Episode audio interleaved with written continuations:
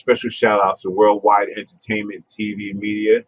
Um, they're shouting out the First Lady, uh, Miss Goldie. Today, um, we have um, go Miss Goldie, and she is doing uh, doing her thing today, telling us her story, and um, it's a blessing.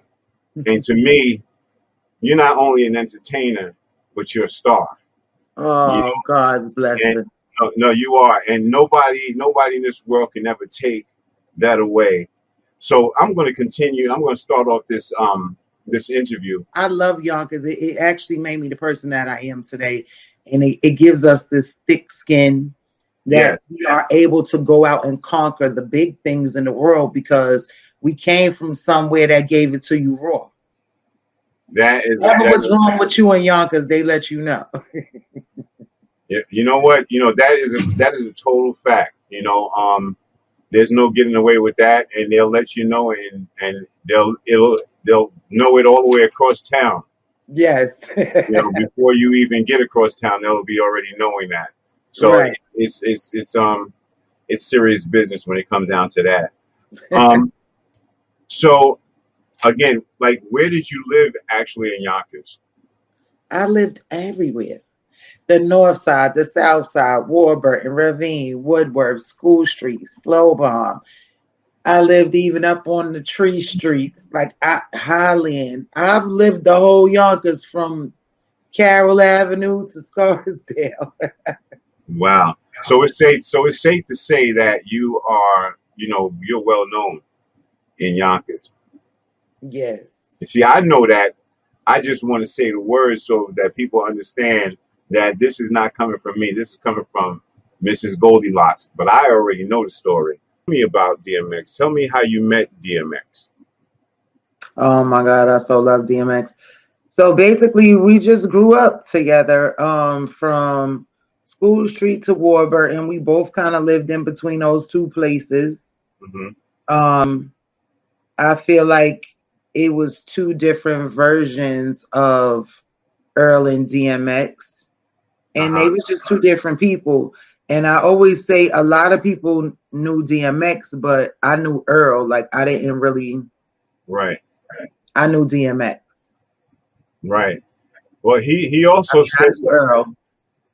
you knew Earl, right? So he also Yeah. said, he said something about you, um, you know, helping him with his his religion and being a, a spiritual advisor to him. I seen you know a clip on the stage where he he went he did he actually in the public he told people on the stage while you were on stage and he was performing he stopped the show and he said something to you like uh you know this is the person right here that i have to give gratitude to and you know he started getting emotional about it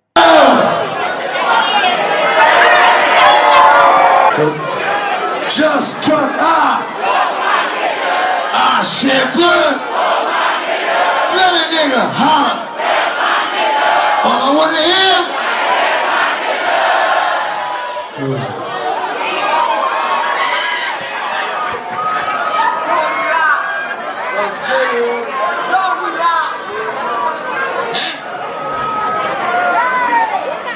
Praise God. Praise God. It's one of the first people that brought me to the Lord as I was.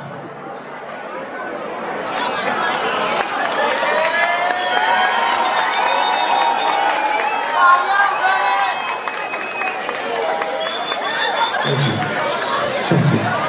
Seeing the truth in me when I didn't see the truth in myself.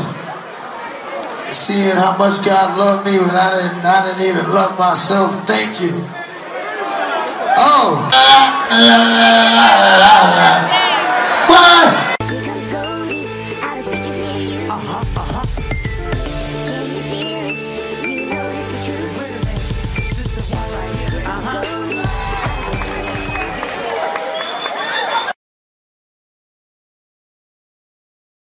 can you give me a little bit more about that Oh my goodness, like that was such such an amazing moment because um it, it it's really deep. So when um when DMX was out, you know, before he he got a record deal, and you know, he was just out there, kind of, you know, trying to find his way through life, and you know, going Right. through his struggles and everything.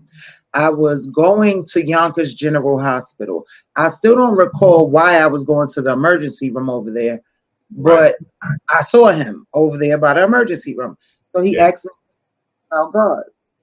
Right. So I was like, so I started talking to him about God or whatever. So this at the time I'm saved. I was, you know, a part of Pastor Hazel's ministry. I was saved and yeah. you know, everybody could see the change that occurred in my life. So he asked me to talk to him about God. So I was talking to him about God and I had these glow in the dark rosary beads that I got from one of the prisoners in Valhalla when we would do the prison ministry. They would always make us crosses and give us stuff like that. So I had my glow in the dark rosary beads and he asked me if he could have them. So I took them off my neck and I gave it to him. But he made me remember what happened because I didn't remember anything after that.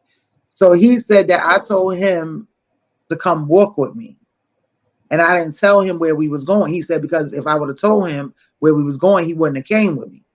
So he said I told him to come walk with me. So I walked him to the church and we knocked on the door. And once Mother Cooper, Pastor Cooper, get her hands on you, it's over, right?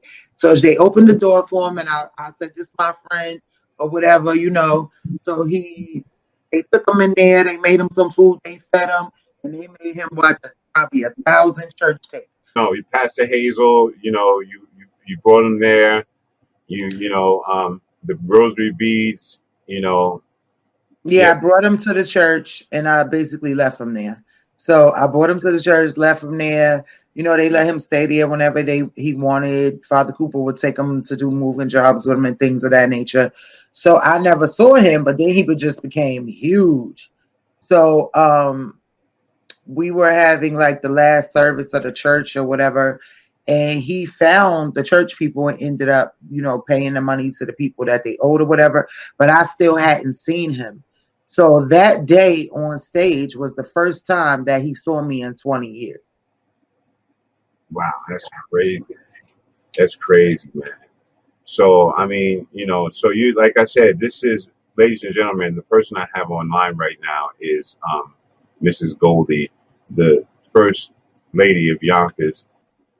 It's uh crazy, you know, that he passed away, and and you know, I don't know how that felt for you, um, but I know it didn't feel good for me. Um, what did that feel like for you?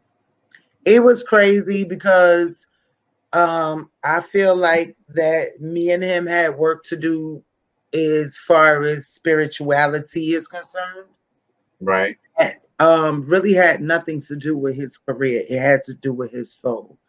And I feel like it was a lot of times that I went for him and just the whole energy of what's going on in the moment and and the the the the adrenaline from him either going on stage or coming off stage. I never found the appropriate time to talk to him about these things. So the last time that I was with him here in Atlanta, um, was it 2020 at the one music fest i was there with him. I rode in the car with him to the concert and um, i got a chance to talk to him but i thought it would be a time that i could see him again and we could finish the conversation. And that time didn't come. So for me i felt like i was shortchanged and i felt like he was shortchanged. And people could say you know he was dmx he had this and he had that. But the one thing that he wanted he never got I know that's right. the one thing that that man wanted in his life, he never received. So he might have left this world unfulfilled as well. So, and I felt that unfulfillment in him, and we had like a special attachment to, I don't know if it was because of our upbringing and what we both went through as children, and just the way we had to struggle through life and be at other people's mercy and I just I just felt like we kind of had the same spirit. Wow, that's crazy. Now, you know our our crew represented at the um Verzuz. Um, you know, the LOX versus Dipset, right? Um when you seen that battle, right? What did that do for you? And what did I you almost had a stroke. Let me tell you, first of all, I had to calm down because I thought I was stroking out. My lips was numb. I, I like my I don't know if my blood pressure was high, but when I tell you, they wasn't even ready. They wasn't even ready, and the prices is still going up. My prices is going up, and I wasn't even there. I know that's right. I know that's right. That's that's crazy. That's crazy. I know the mess. So you know, so I get yeah, like I said, we lived in the same town, and you know, we all were doing like I was doing my thing, you know, on one side of town, and and a lot of people were doing their thing. But you know, for me, I did not stay in Yonkers. I had to leave Yonkers because people didn't want to go and excel, and I had but you not. was in the first wave of you was in the first wave of a lot of people don't know Yonkers history in the music industry and um a lot of pioneers that was first getting out there with this hip hop thing, this breakdancing thing, black people being in in their own type of genre of film. You went out with that first wave of the Afrika Bambaataa of the birth of hip hop kind of. You was like it was like the second, not even the second generation. Like you just kind of, you know, right in the gate with them. So to to me as being younger, it was like you was a, you was one of our first superstars. Wow, wow, that's that's great to know. That's great. That's a beautiful thing. I mean, you know, back in the days, we remember um, when Beat Street first came out, Park Hill Theater. I, I remember when it first came out. I had my Beat Street jacket on, and I was walking down to go to Park Hill Theater, Theater to watch it. And um, you know, and that movie was so big that you know they had to cut it here, cut it there, and you know it wasn't. I wasn't in all the parts. I was a stand-in for Guy Davis. I did a lot of work with Harry Belafonte. Got my friends in, you know, past, you know, you know, free and to audition, or you know, they didn't have to wait online or nothing.